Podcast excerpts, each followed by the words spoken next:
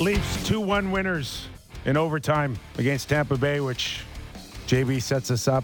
And we were talking about this one even before we knew what the outcome was against Tampa Bay. The looking forward to Boston versus Toronto. Yeah. Saturday night, hockey night in Canada. It's starting to starting to get good, JB. Sheldon Keefe's first ever game coaching against the Bruins. Believe it or not. Stunning, I know. All right, one guy that probably knows uh, the Boston Bruins as good as anybody out there right now is our good pal Billy Jaffe. Billy, what's up, buddy? Kipper, I never never expected to hear you back, buddy, but it sounds great. Holy smokes. You, Legend me. back in the chair. Holy smokes, you and JB. What a perfect tandem. They uh, they just ran out of people to ask. I think. How are you? Busier than Uh, ever? Uh, No, sadly, uh, I'm busy, but not as ever. I was the busiest when I was you with you, buddy. That was the busy. that was the busy time. more The me time. screwed up. more more me time. Uh, you've you've watched this team for a long time, the Boston Bruins. Uh, Patrice Bergeron with four goals last night. He's not slowing. eh, Well, he he did not get off to a good start, and I know there was some talk about him in in the Boston area. Uh, maybe some reporting that he might be tired or lacking of energy. That this could be the end, and then he goes and scores four goals. Hold, wait, Kipper, hold, hold on one second. You know the guys that talk like that, the, the the one show that talk like that, they never go to the rink. Talk to the guys. Never go to a game. They know what they're talking about. Now, with all that said, I get what sports radio is about. Patrice Bergeron didn't start out big time offensively, albeit he had a couple assists the first few games, but he was still Patrice Bergeron, like really like sixty percent in the face-off circles and covering the backsides of Berger, of uh, Marchand and Pastrnak at times in the D zone. And yes, he didn't produce offensively, and he didn't get as many chances. And by the way, the Bruins weren't getting power play chances. That was a big issue the first couple of games, and that's where he ends up getting a lot of goals. And in fact, he scores three of his goals last night, three of his four on the power play in that bumper position, two of them right from that spot. But listen, the guys that talked about it, I mean, they honestly, it's just fodder.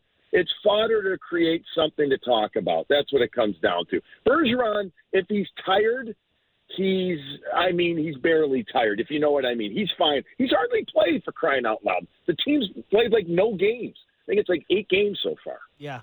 So give us a, the scoop on what this year's Boston Bruins are. Like when you say Bruins here in Toronto, all you just think of is just a juggernaut. Like uh, you know, looking at their year over year here, they a couple of playoff rounds every year. A few years ago in the Cup final, but like this is a team that has a chance every single season. Are they as good as they've been? Should Leafs fans be as scared as always of this Bruins team? Well, if they play them in the playoffs, I'd say yes, because the Leafs haven't proven they can beat them in the playoffs yet. Sorry, Leaf fans. It's just well, Fair, fair. I- it's just the truth. But but I I mean, you know what, JB? They're I think this is a good team. I don't know if I don't think they're great yet. I, I do think that they need. Um, you know, look, it's a big identity change here. With forget Chara from a couple of years ago, no Tuukka Rask and no David Krejci. Those are three mega uh, personalities, mega players that they had that are no longer there. So now what are they? There are a lot of new pieces in no particular order. They're Eric Haula, Nick Foligno. Foligno not healthy just yet. He's he's close to coming back, and it's not the same back injury that it, it's not that, but it's his upper body. Um, you got uh, you know Thomas uh, Nosek. Uh, you, you know you've got uh, Curtis Lazar, who's full time this year. Obviously, you got Hall full time as well. They had him just the end of last year.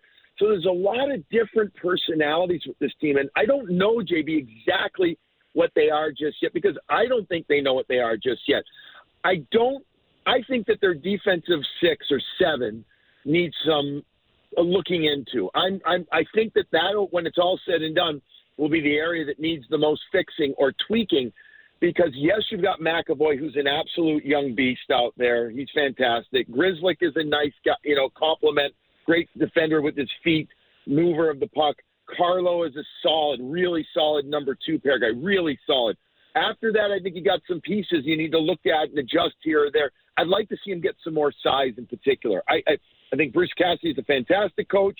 I think they still have a great culture, but you, to get back to your aunt, your question, what are they? I don't think they know just yet because of all the new pieces that they have. Is Forbort and Mike Reilly not playing like three million dollar defensemen? Um, they they are, and I mean Forbort's a, but to me Forbort Kipper is a guy that plays, you know, PK for sure, helps in the shutdown role, but they've had him now with everybody. You know, is he? A, is that how, what they're going to do this year? Just piecemeal him with Charlie, piecemeal him with Carlo, and then Connor Clifton. I, I mean, I think they're five six when it's all said and done. Maybe their six could definitely use some adjustment or addition. Um, it's been inconsistent whether it's been Connor Clifton or Jacob Zboril, Jakub or Jacob Zboril. Um, I, you know, listen, Mike Reilly had a really good game last night. Had a really good game against Dallas. If he can play like that regularly, uh, then they're fine back there. I just think a lot. Here's the other thing, Kipper. You know this better than anybody we're talking to. They've hardly played games. They're not in the rhythm of NHL action. They've had two big breaks. Now they get a game last night. They get a game Saturday. Finally, they got a few games out every other day. But then, Bud, then they're off for five more days. Their schedule, not an excuse, just reality, has not been conducive to getting into a rhythm yet. So the the crease question for me with this team is, is an interesting one. Gave some money to Ullmark this year. What uh, what what's the crease situation for the Boston Bruins this year? Is it solid as it's been? Well, it's different, solid. I, I think, and again, it's an unknown. What's Jeremy Swayman going to be overall? Well, we don't know. He had 10 games of pro experience coming into this season. And yes, he's got all the makeup, physical and mental, of being a stud goalie. But Carter Hart, that's been a challenge, and I don't think the Bruins want to. Uh, they don't. I don't think they want to have, be counterproductive to his development. So if that means that eventually he needs to go to the American League, if it's not going well, they will, and that's where potentially we don't even need to get into this yet. But Tuukka Rask could come back. Tuukka is skating. Tuukka's recovered well from the uh, hip surgery. I hear. Does he come back to the Bruins? Nobody knows yet. Nobody knows, but it's a possibility. But Ullmark definitely was leaky early on in preseason. New team for him, first different, first time he's ever been with a different organization in Buffalo. He doesn't look as smooth as somebody like Tuukka did because he's got he's a he's actually bigger than Tuukka a little bit, a little different style, but he's gotten better since training camp finished. goalie Bob or Bob Essensa's worked with him a lot. He's getting into the rhythm. Is it rock solid? I think it's solid. I'm not ready to say rock solid just yet because I need another five or ten games where these guys are probably going back and forth to see how they both handle it. You could Kucherov Tuukka Rask, couldn't you? Well, Kucherov, you don't even need to. I mean, Tuukka, uh, hasn't signed a contract, mm. so he's a free agent. Oh, so that's right. It, yes. Yeah, he hasn't signed, so so he could just wait. But the question becomes: is how long do you wait? Because don't you want him to get some games in before playoffs? And you know, he's you know he's ahead of schedule. Everything I hear, Kipper, so he could be ready to play. Let's I'm I'm, I'm guessing here January before it was supposed to be supposedly February. But if he's ready and he wants to come back, does he want to get back into action sooner rather than later? I we don't have that, those answers just yet. Another name that interests me quite a bit is uh, Jake DeBrusk. You know, can, kind of a guy, uh, high expectations. Yeah. We know can do it. How's his season gone? He's got two goals in eight games, but he seems like a guy who never quite got to where expectations were, but can still be useful. Really good this year. Yeah, okay. Really good so far this year. Uh, last night, DeBrusk on the left, Eric Haula in the middle, and that's been the pair for the for the eight games on that third line. Earlier it was Foligno. Now it's been Curtis Lazar, who I got to tell you something. I, I mean, I, I thought it last year too, but Lazar is a really nice, really nice player. He knows what to do out there. He's a smart player out there. Maybe when it's all said and done on a really good team, he's a great team. He's a fourth liner, but so what? He can play. But DeBrusk, you know what? He's getting chances. He's creating, you know, uh, opportunities for his team. Yes, only two goals, but along with uh, with uh, Lazar and Haula, especially Haula, they give the third line an awful lot of speed. I'm telling you, last night that third line was the best line the Bruins had at five on five. They were rewarded with 16 to 18 minutes of ice time each. They started the period one and two because Bruce wanted them to get going. They did everything right. They've been really good, just haven't scored as much. But Jake had a hard year last year, JB, with the COVID situation. Young guy, single guy, isolated guy. Like many other young players who probably haven't been as forthright about it. He admitted it was very difficult on him emotionally last year. So clearly, Saturday night, you give the edge to Boston when it comes to if the Stars cancel each other out. Because for the Leafs, Billy, I, I think when it comes to their third and fourth line, they're still working on an identity.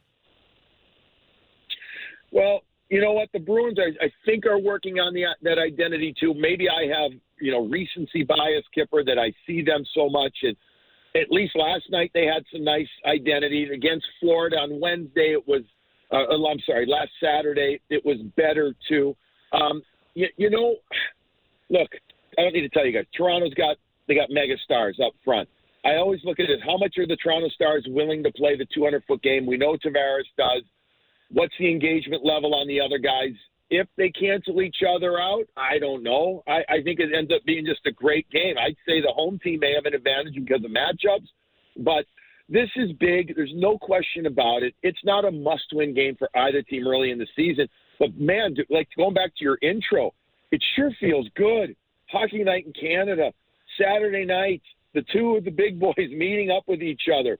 It's just nice to say, I got something fun to look forward to again. They haven't played, I think, in 700 and something days, 23 days or something like that. Something yeah. crazy these two pro- uh, organizations haven't. Sheldon Keefe was saying he hasn't coached against them yet, which is crazy. This is his third season with the Leafs. So uh, weird things, yeah. weird things there. Um, going through kind of stats and everything, kind of getting ready to chat with you. One of the things that stood out to me was Taylor Hall has played like 15 minutes and change a game, 1546. I guess that's not changed. So less than 16 minutes a night, though. I mean, has he lived up to the billing? Five points in eight games. Where is he versus expectations? Uh, up and down. Um, mm-hmm. Really good. Down, and then late last couple have been real good. Again, he had a really good game the other night against Florida he was very quiet against Carolina and Florida on the road. Was it a matchup thing? Was it a Bruins thing? Eh, maybe a little bit of both. Um, I would say that he, first of all, you can tell he loves being in Boston with the Bruins. It's his, this is one of those places where he can do what he's got to do. Doesn't have to be the number one guy, and I think it fits his personality really well. And he's working his ass off. He's doing all the right things. Does he need to sometimes it feels like be a little bit more engaged to my eyes? Yeah, here and there. But I think that, you know, along with his line mates, Charlie Coyle, who's gotten off to a nice start, who needed to, really needed to. And Craig Smith has been battling something nagging, some lower body in and out.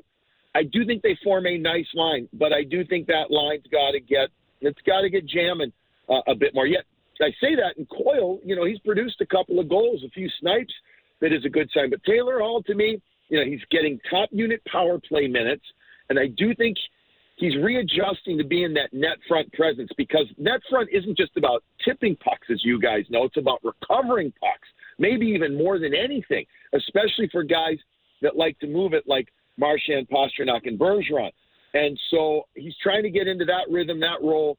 And I'm hoping that that accelerates him, gets him going a bit more. So, again, long way of saying it, but it's been inconsistent. It's been really good when he's been involved, and at times it's been too quiet when he hasn't. Billy, one more for you here because we just saw uh, the richest contract in Boston history go to Charlie Coyle, and I watch Bergeron, Pastrnak, and Marchand be underpaid as much as anybody. Charlie McAvoy. Char- what did I say? Charlie Coyle.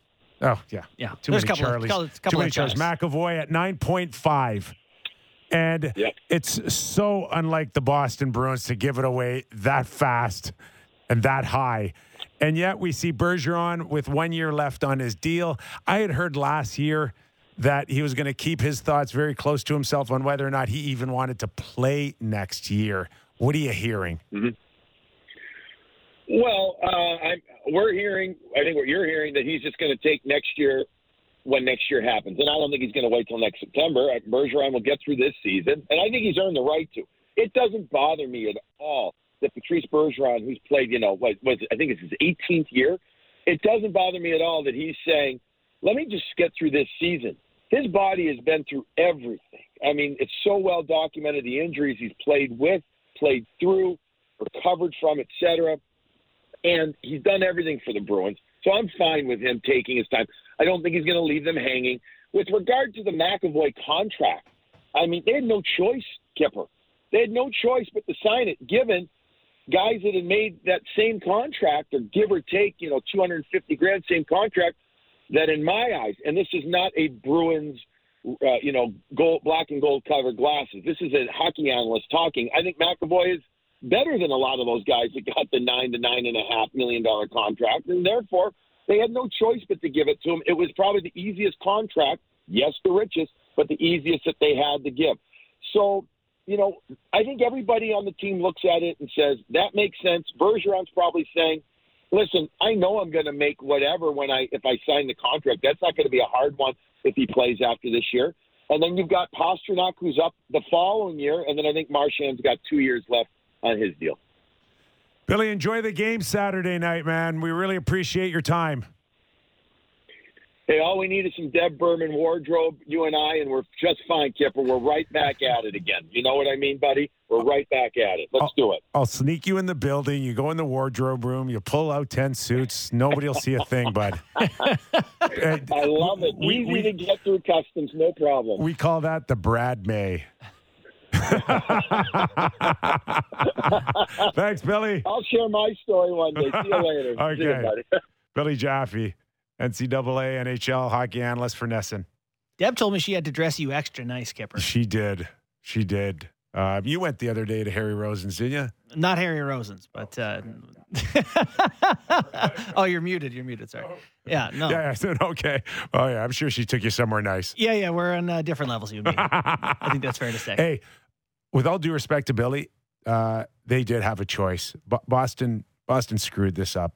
Think so? Yeah, they did. Oh, I love They McAvoy. did. Love They him. did. We're gonna go to break, or can I get into why they screwed it No, up? let's hear it, please. Okay. I, anything with the Bruins screw up, I want to hear. Same, and we had this conversation, the Mitch Marner conversation, hmm that Could have done it early. early, absolutely early, and where they screwed it up is they went for a, a bridge at around four point nine.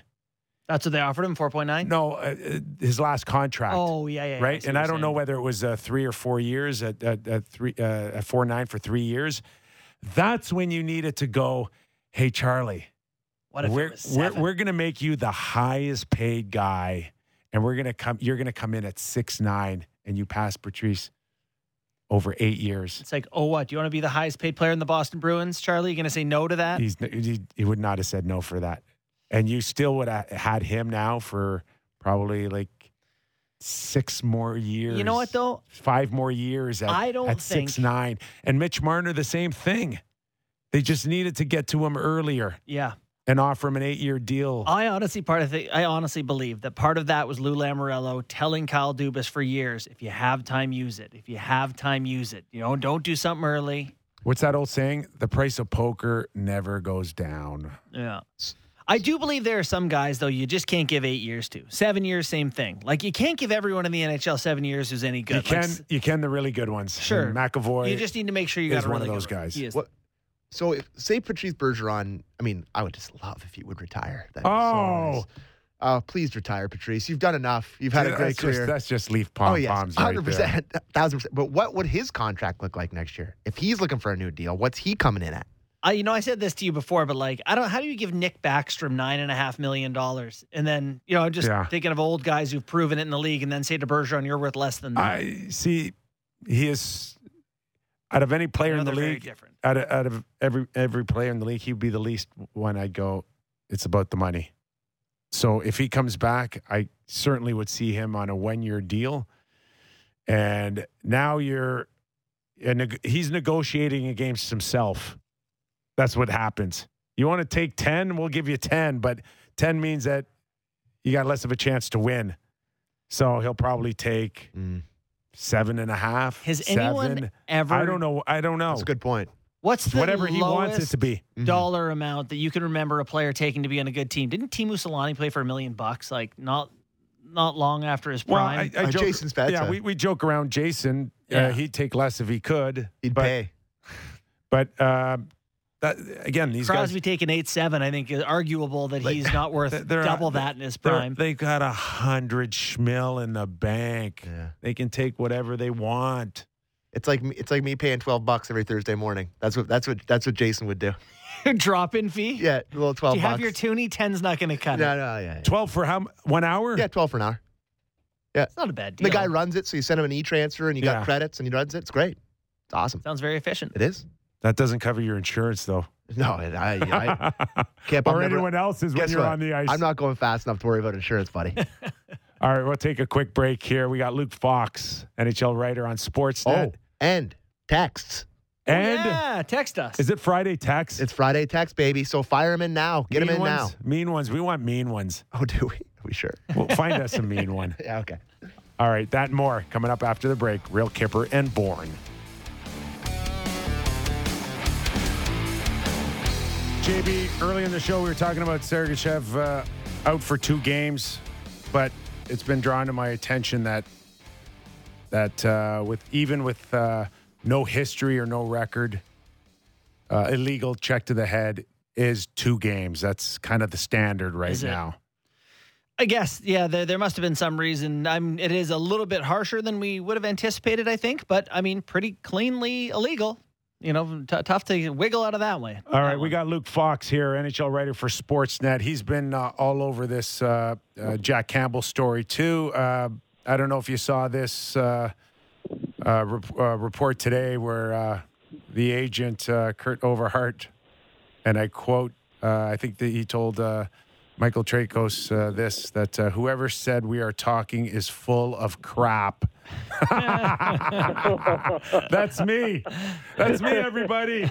That's me. Own it. So, uh, and then he says the bottom line is it's friggin' November. People need to relax and let him play hockey.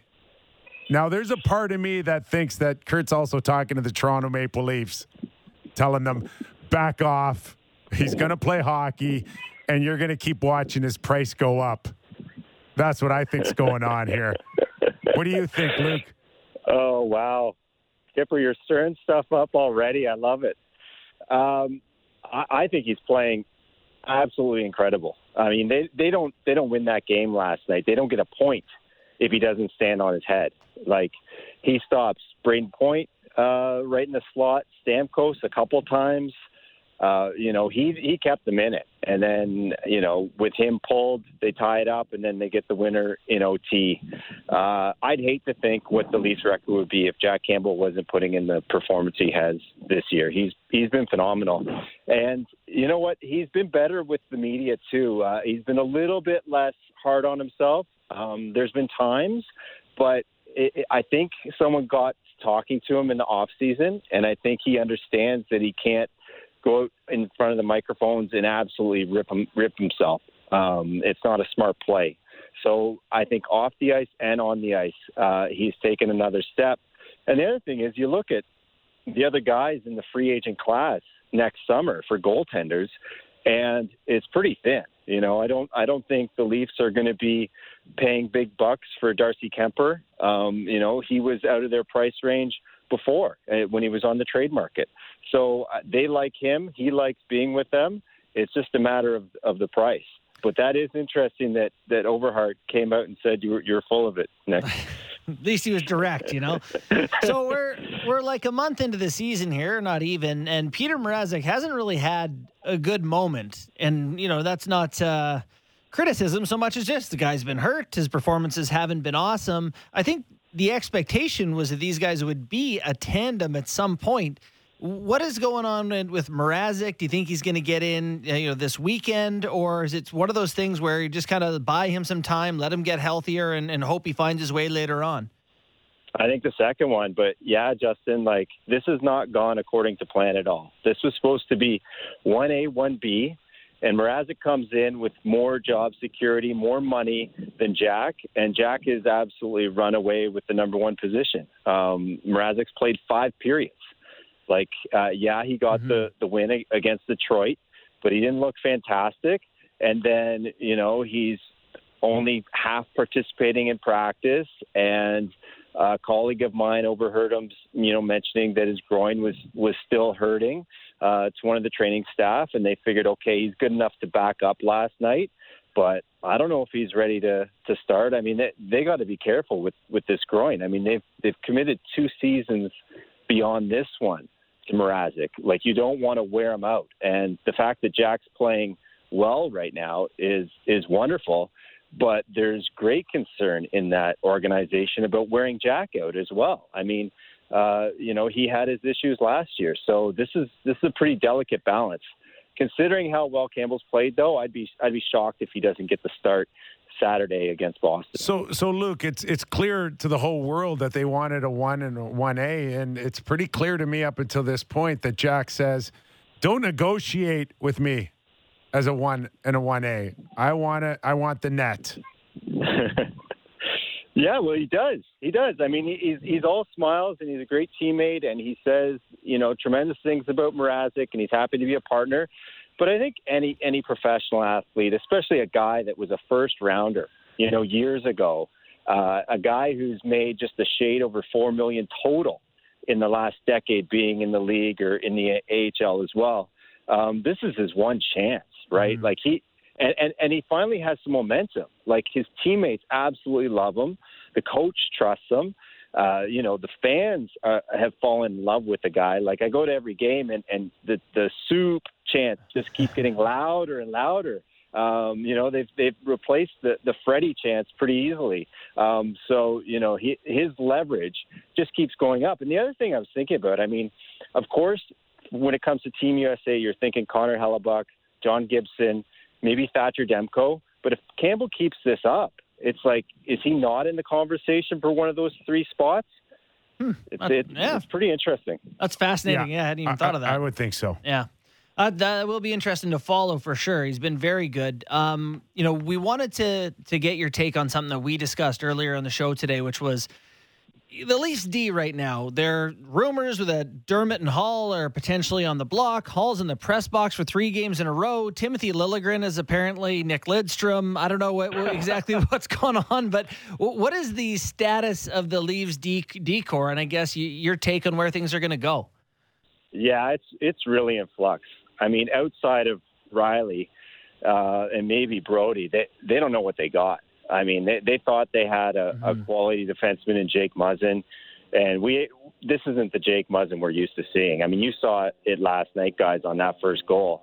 Um, he looks slow. I don't know if he's he's still recovering from the groin issue that ended uh, his playoffs early against Montreal. I don't know. Um, we've asked him, and he said he's fine, but he looks like a little bit shaky. And you hope it's health. You hope it's not all of a sudden age catching up to him.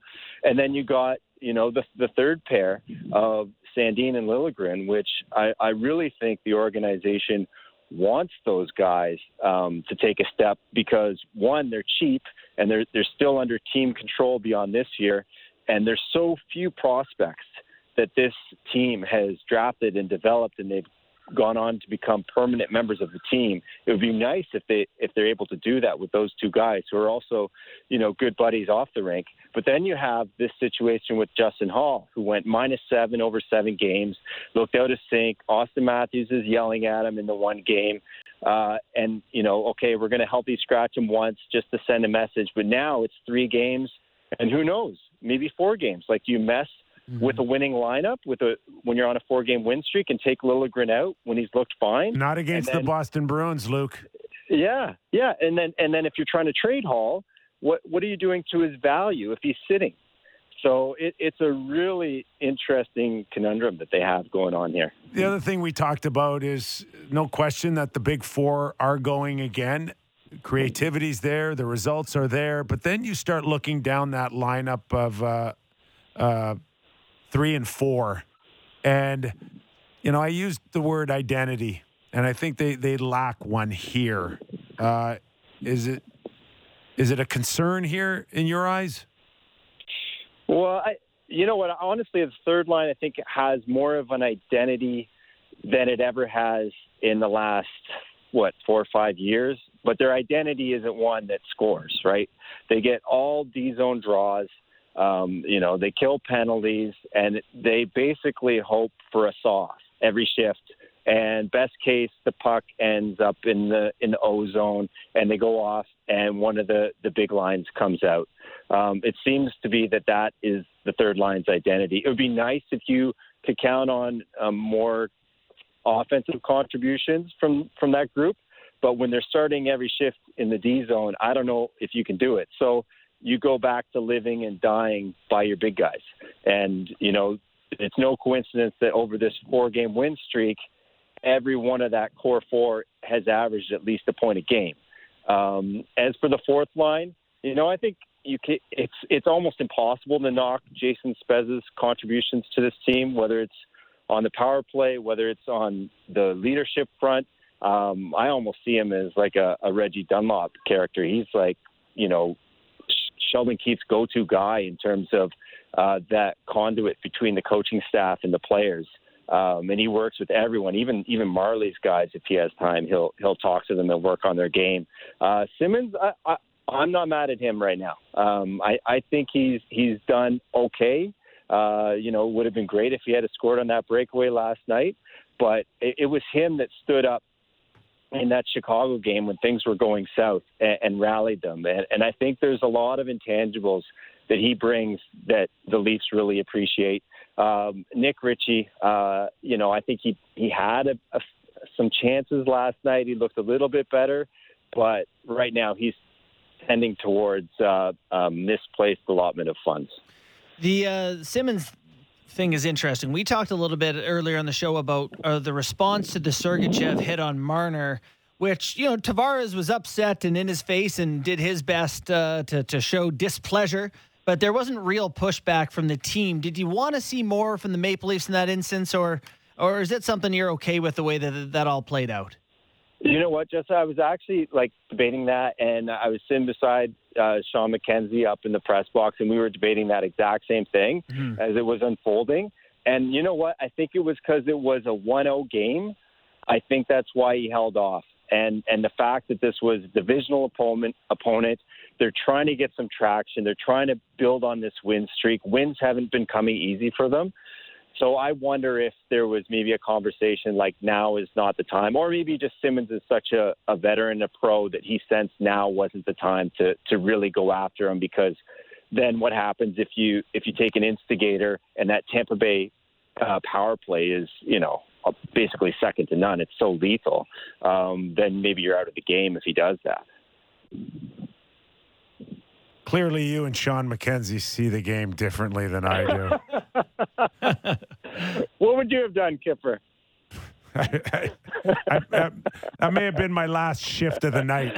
Okay. Yeah, fair enough. That would have been escorted to the to the Zamboni entrance or the gate to the dressing room, and I, my night would have been over. uh, I, I, I see it. I see it. Like you don't want to be looked at as a pushover team, but I don't know. I, I think maybe if Tampa had scored one, even one more, and there was a, a larger gap, maybe then you do it. But it was such a, a tight game, and that there was still so much left to go that I think maybe the the score had an effect. Uh, game in March, maybe. Game eleven, uh uh-uh. uh Okay, that's fair. That's fair. Uh, when it t- comes to Nick Ritchie, we've been hard, no question on him, uh, and he did have a presence there. But I really think at this point now, if you're if you want to establish uh, an identity for even maybe a fourth line, that's it. I, I look at Nick Ritchie, JB, and and and you, Luke, and turn yourself into a, a maroon. Mm. You know, it, it's not so bad. Oh, that's the dream. I think that's best case scenario, isn't it? it? Get a few Stanley Cup rings yeah. in the process, but maybe that's the best Nick Ritchie can be. Is just pl- find a, a fourth line role, and if there's spot duty every once in a while, you can go up. But that may be the best that it gets for Nick Ritchie. Oh yeah, but Nick, if you if you talk to people who've played with Nick Ritchie and people who've played with Pat Maroon, Nick Ritchie's not coming up, becoming a Pat Maroon. Like Pat Maroon is held in high regard by his teammates. There's a reason why Stanley Cup teams want him on on their bottom six. Uh, like Nick Ritchie has to has to prove it, and I, I like I don't know if he can. Maybe he can. You know, I don't want to write him off after the you know, like you said, game eleven. But this is the third organization he's been with. Like he wasn't even qualified by the Bruins. Yeah, no, it's a it's a different you, type you of make player. a very valid point. You're, you're absolutely right. I, I just look at them and I see them uh, similar uh, body frames. They're probably known. They're not known for their quickness or their agi- agility. they can finish. They can put a puck in the net every once in a while, but they can lean on guys. They can play heavy. They can create a forecheck. They can. Maroon seems cycle. delight in being out there and on guys, though, right? Like Yes. running his mouth. But you're right. Um, it's it's the character too that Maroon has developed into one of the better ones in, in recent history. Yeah, for sure. Um, I was going to get your take on another guy that's kind of floating about this Maple Leafs lineup and uh, feels a bit undefined for Ondrej Kase right now. I know he's a part of that defensive unit where they start in the D zone and they do defense and they get off the rink. But like this guy scored 20 in the league. He's supposed to be able to have some upside. Being tied to Kampf is not awesome. What are your thoughts on what he's given from the team? Uh, and also, do you think that he's going to get killed at some point because he gets rocked every single hockey game? Yeah, every time he gets hit, I just thought I'd throw that in there. Every time he gets hit, I get I get worried. I know. Um, you know, I was actually talking to someone last night um, uh, from the Tampa Bay Lightning, and he said, you know, I'm kind of surprised that this guy is continuing his career. Like, you know, what happens if he has another concussion? Then then you start to get into quality of life. Um, you know, Fair. uh, but you, on the other side, I, I think he's he's done fine. You know, Keefe really likes him. He's fine. Uh, I don't think he makes. There hasn't been a game where I felt like, oh, Kase made an impact in that game. And then when you you look back on that 20 goal season, he was playing with Getzlaf, and that was two teams and a bunch of years ago. And I don't know if, if he's that guy. That said, if there's an injury uh, to a winger in, in the top six, maybe he gets a chance, right? Like maybe because he does have some wheels and he does have some hands, maybe he gets an opportunity and he, maybe he can be a complimentary guy if he's playing with superstars. Um, but he's not going to drive that offense on his own. What, you, what else are you working on? Uh, I, we saw your story on Campbell the other day. You got anything coming up uh, this weekend, or are you just going to sit back and watch the Bruin game? oh no, they make me work all the time. I I actually have, have I've actually been talking to some people from Penn State and um, trying to draw a, a parallel with how uh, the Sandusky thing went went down there and the aftermath of it and how they changed their their policies in terms of reporting sexual abuse um, in light of the Kyle Beach and the Blackhawks situation and uh, some pretty insightful stuff. So um, hoping to drop that this weekend. Wow, that's some interesting stuff. We'll look forward to Yeah. that. Good stuff, Luke. We appreciate you coming on, buddy. Thanks, Luke. Yeah. always Hey, um, I guys. never did ask this. Uh, are you related to Fox in uh, with the New York Rangers? Oh, I wish. I wish I'd be, Hey, lend us some money. I'd be hitting him up for money. I'd be hitting him up for Oh man, oh man, did No. that guy hit pay dirt, Adam Fox? Oh, God, yeah. he is so good. He is so good. He, He is is like a surgeon out there. That's too bad. I should have known I you guys aren't I wish. related. I, I should start telling people I am, though. All right, the other Fox. Thanks, buddy.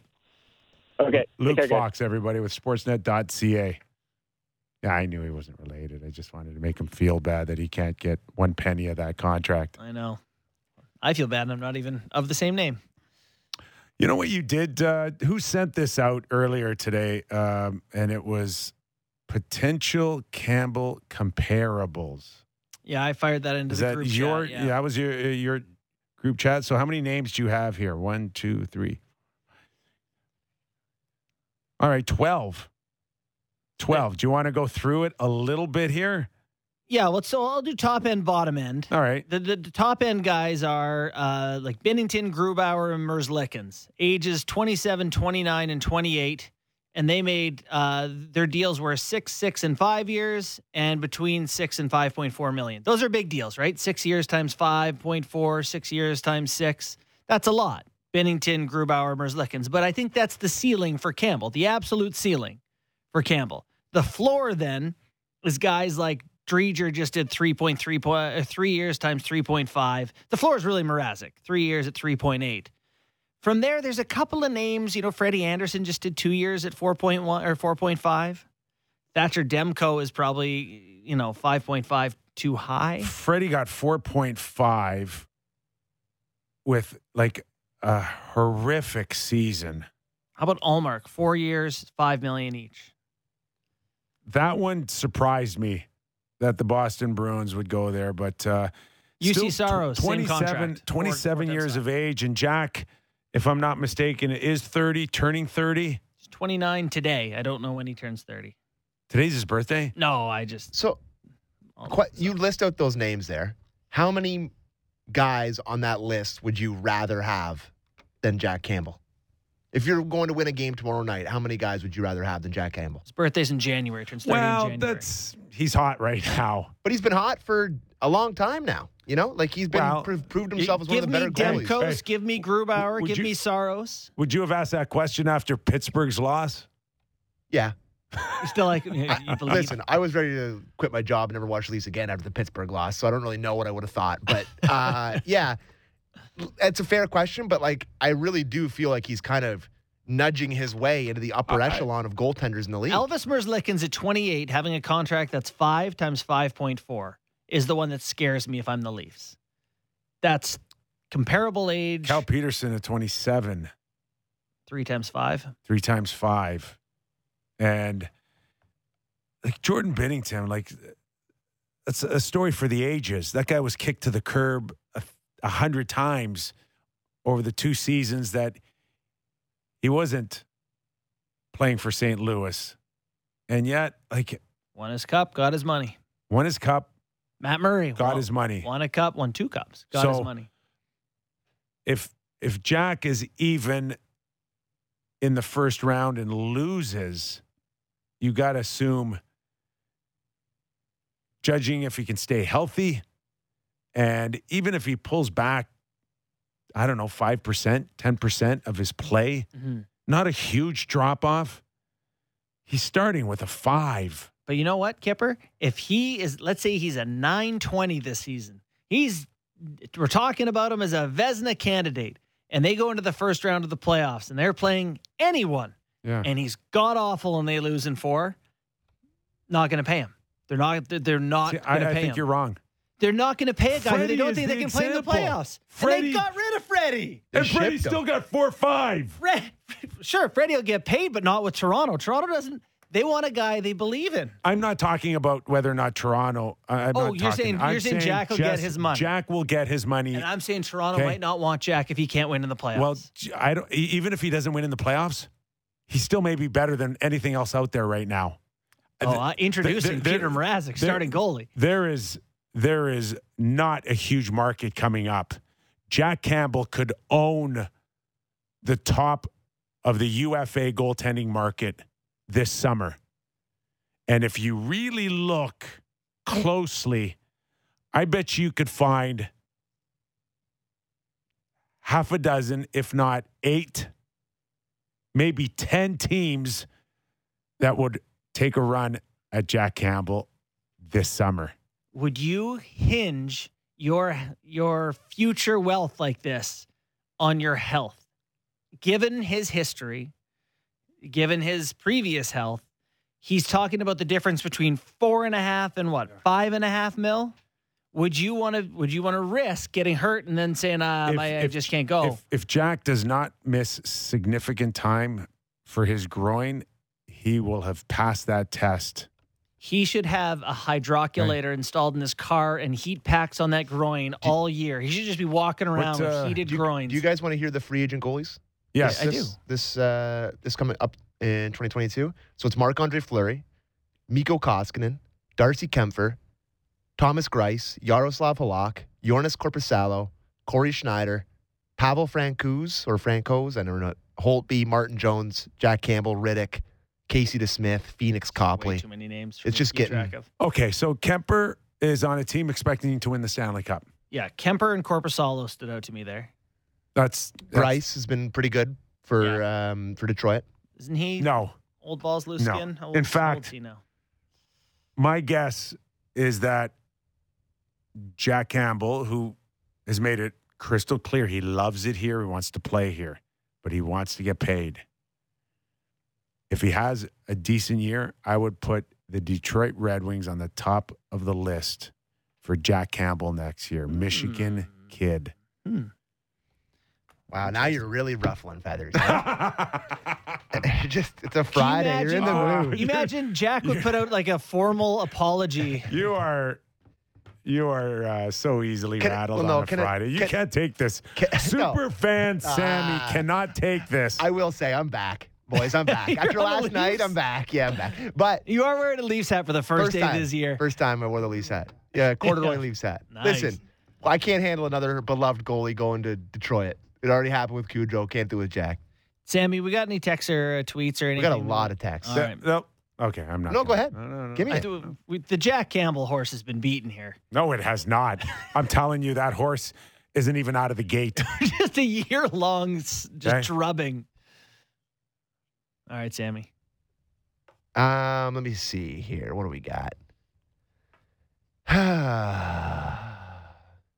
the problem with Marner is when he's not scoring or getting assists, he offers you nothing. The way I see it is that you can't get by the first round year. He's the one that's got to go. So, how many guys in the league are giving you something if they're not scoring and getting assists? Sammy, when you're not producing, you're useless. Well, You know, you, there's nothing, nothing, Sam, you have to offer if you're not producing.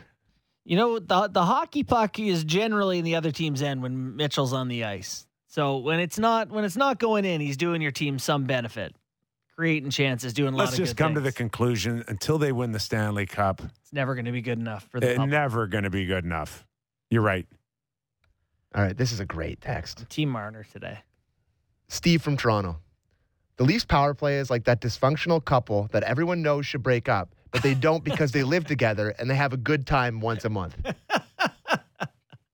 The potential's there. You can see how it works when everyone's in well, a good mood. there's no question they have great chemistry off the ice. I mean, truly, you can see what it could be, right? Like when there are those those flashes of greatness. The Nylander cross seam to Matthews, like there's a you know, Marner below the goal line making plays to Tavares, coming downhill at the slot to bury one. You can see how it can work in a beautiful way, can't you? You just got to assume it's a matter of time before it catches. I know, but you know But what? That's what that what was last season going into playoffs. It was like He- it'll he, come. He is right though that uh, th- there is no choice. No. that you just uh, you keep going to therapy. Go to therapy, couple. Yeah. Couple therapies. Hash it That's out. that's the only uh, thing I can offer the Leafs power play. Just tell each other what you would do differently. This is interesting, and I, I don't think it does matter, but I'm going to ask it anyway because I'm interested in it. Does last night in front of Cooper help Rielly and JT's Olympic chances, or does it not matter at all? Uh, thanks, guys. SJ from North York. Good question. Um, I'm curious Kipper's thought on that. I, I, I think have one. I think Cooper watched two average teams play and he it pissed him off. That's what I think. He was a grump in that He was presser, horrible. wasn't he? Well, they had the they had the Zoom thing going still because I guess people didn't travel from Florida or whatever, so they had the beat writers, and there was some malfunctions, Let's- and he did not look happy. Let's just really call it the what way it is here. There's, They lost to a there's team still there's still booze in their blood from the Stanley Cup, and it may take a while. And uh, you know, some had suggested maybe a few guys were out last night uh, or the night before the game. In You know. Just a little, you know, post late celebration dinner again, again, and again. You know what though? I think you can beat that. You you can do that. They're not. thi- They're not in. They're not in real true game mode. we had Dave Andreychuk on yesterday, and he said that when they got their cup rings, Cooper said, "Okay, now time to turn the page on last season, focus on this year." And the boys were like, Yeah, yeah. "Well, Scram we'll, make, we'll, we'll make that call." Bud." yes. Yeah. Let's hear that. L- Late. Uh, what? January. yeah. We'll be just fine. I thought it was interesting that both coaches absolutely hated their teams last night. You know, Did Keefe was, hate his team? He wasn't thrilled at all. Like he was, he had some moments talking about how he hated the first period. And he wasn't thrilled. I think I think it's clear that Sheldon Keefe has to find a way to just find the positives off of this first 10, 11 games. you know what Sheldon could do more and do better in my minimal experience with him? It's just say nothing. No, Like, like, don't go into the room after Oh, the game. are you turning him into Tortorella? No comment. No, no, no, not in the press. I love when he talks to the press. He's got Yeah. a lot, very insightful things to say. Uh, You know how it is when no, a no, coach this- comes in they- they've got every meetings- intermission. They, have got meetings up the yin yang. yeah, you you do PP meeting, PK meeting. Yeah. You know, five on five, our changing. team, their team, every day. is that like, is it like that everywhere? No, just a guy like Quenneville's at well, no, uh, okay, just this this organization's got more departments than like Sears. Right. Okay. And then so these guys have these meetings for video that I just named all the different scenarios they meet. And then there's individual player meetings where they pull the guys in. And then there's workouts and uh, Yes. personal and mental health. Yeah. And there's, uh, you know, and I, And trust me, sometimes The- the you don't need the coach to come in the room. The guys know. the players do get sick of it. Right? Like the players sometimes know what they did wrong. Give them some credit that they know what, th- what's those meetings aren't optional. So you don't think those super specialized meetings? Do you think that's unique to Toronto as opposed to other places around the league? I think they're more. More. I think they're Okay. Just a volume thing. Also you with gotta- Sheldon, he never ever takes there's a a day lot- out. He never says we don't need to show him that. there, there's a lot of people getting paid there. You got to justify your job. The 40 coaches got to yeah, they're like, yeah, you're the road sleep guy in hotel beds. time for a meeting. Yeah, let's get that guy's we take can- on we this. call meeting. All right, here's. Hey guys, love the show. Well, thank you. That's nice. Can Campbell play himself onto the USA Olympic? Yeah, team? we had that conversation. we did. Yeah. When? What are you new? Yeah, was that today? It's Friday. yes, yes, oh, it was sorry, today. guys. We I did. We we we did. Sorry, maybe I was getting talked to by Derek back here. I, I feel missed like that. I feel like it was from San. And no, the- it was Billy Jaffe. It was Billy so Jaffe. what do we have? did you mention names? Gibson, Uh, Hellebuyck, right? He's the other Yeah. guy. and what could uh, Jonathan Quick get in there? I'm missing somebody else. No, I'm he's sure. been no good. But No that's good. three pretty amazing. Can they lend Canada one?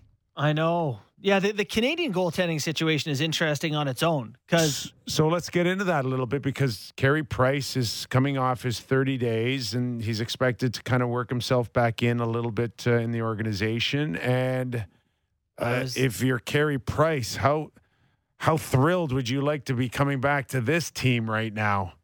I got a couple of little nuggets here. The uh, the Montreal Canadiens are bad. Did you guys know that? Very bad. So the bottom three teams in the league in goals allowed are Montreal, Chicago, and Arizona. The bottom three teams in, in goal differential, Montreal's right in there, right right at the bottom of the league. Like they're not just they haven't been not great. They've They- given up four or more goals in in seven of their games. seven of their of whatever it's been eleven games. That's that's unbelievable. And so yeah, Carey Price can go in and help that.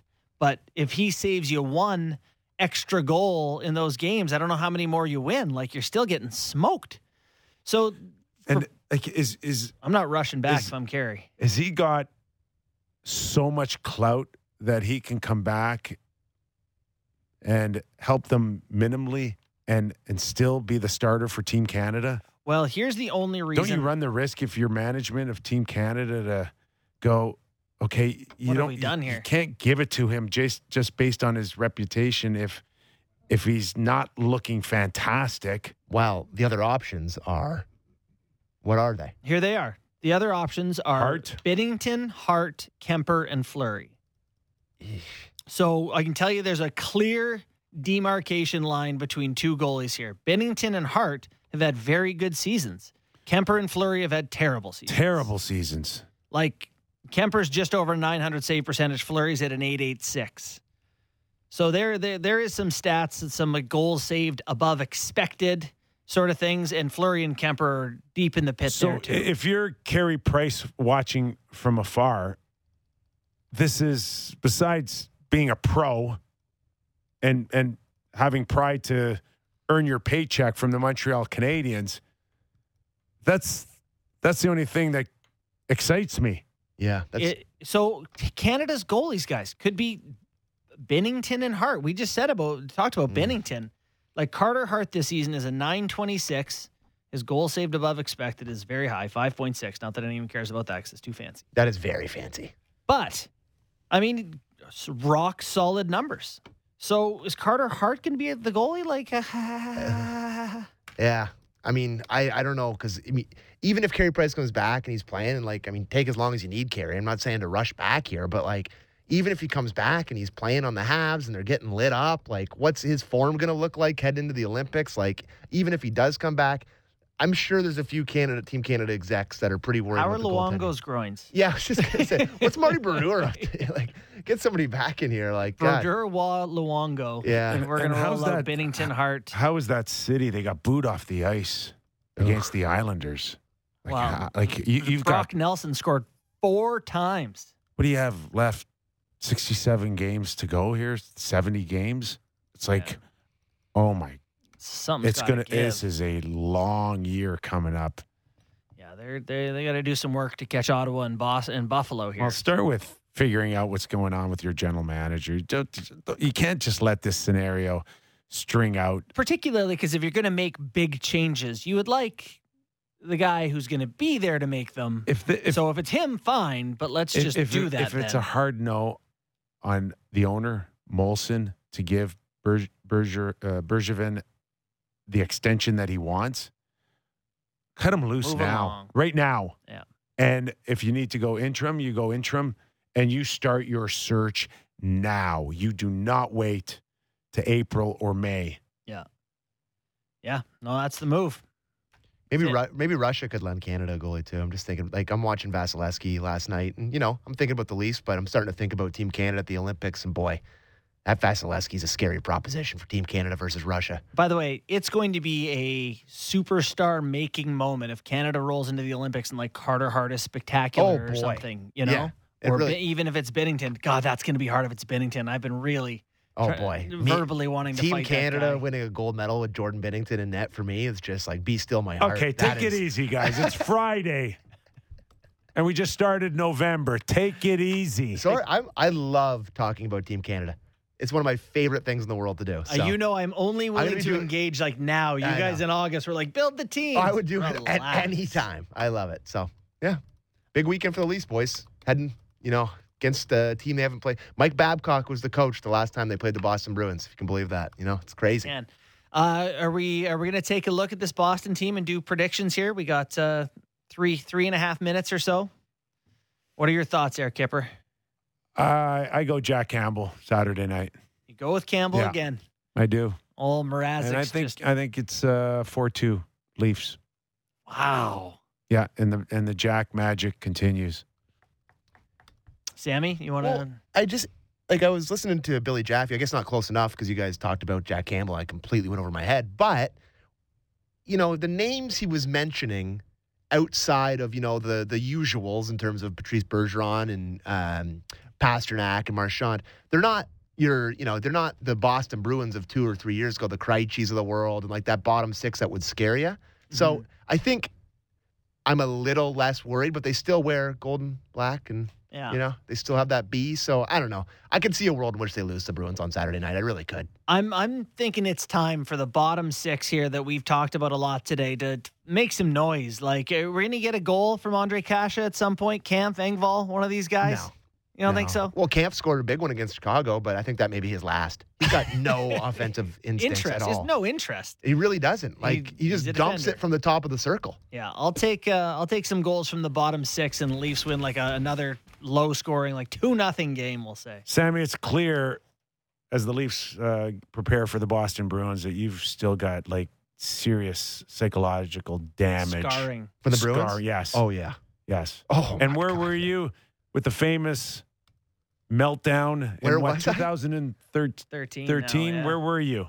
Uh, I was at a bar uh, on King Street, which is no longer there. I think it's called the Foggy Dew. Wait, wait, wait. Yeah. Is that true? Yeah, I was there. Uh, You know that's like my house. yeah, I live there. Yeah, I know. I know. Oh, you- okay. and Your house is called the Foggy Dew. I lived above it and, across the street from it. I was there with a. I was meeting a softball team that I had never met them before for the first time we went to watch this game, and uh, my fiance was hanging around, being like, "Oh, let's just hang out with them after they lost," and I was just crying in my beer sour. And your fiance did not break up with you after she saw you cry I like didn't a cr- I didn't baby? cry. Oh no, you did. Maybe. All right. Hopefully, there's no crying Saturday night for you, Sammy. That was a pretty good week. I was, buddy. It was a very fast one. Derek Brendale on tech. Give me one more Babcock. You got one? Playing all the show outro. He's like, really? Yeah. there he is. Sammy McKee. Enjoy your weekend, buddy. Thanks, boys. JB, always a pleasure, man. You Thanks too, for my friend. keeping me young. Nick Nick Kypreos, Justin Bourne, real Kipper and Bourne. Thanks for listening, everybody.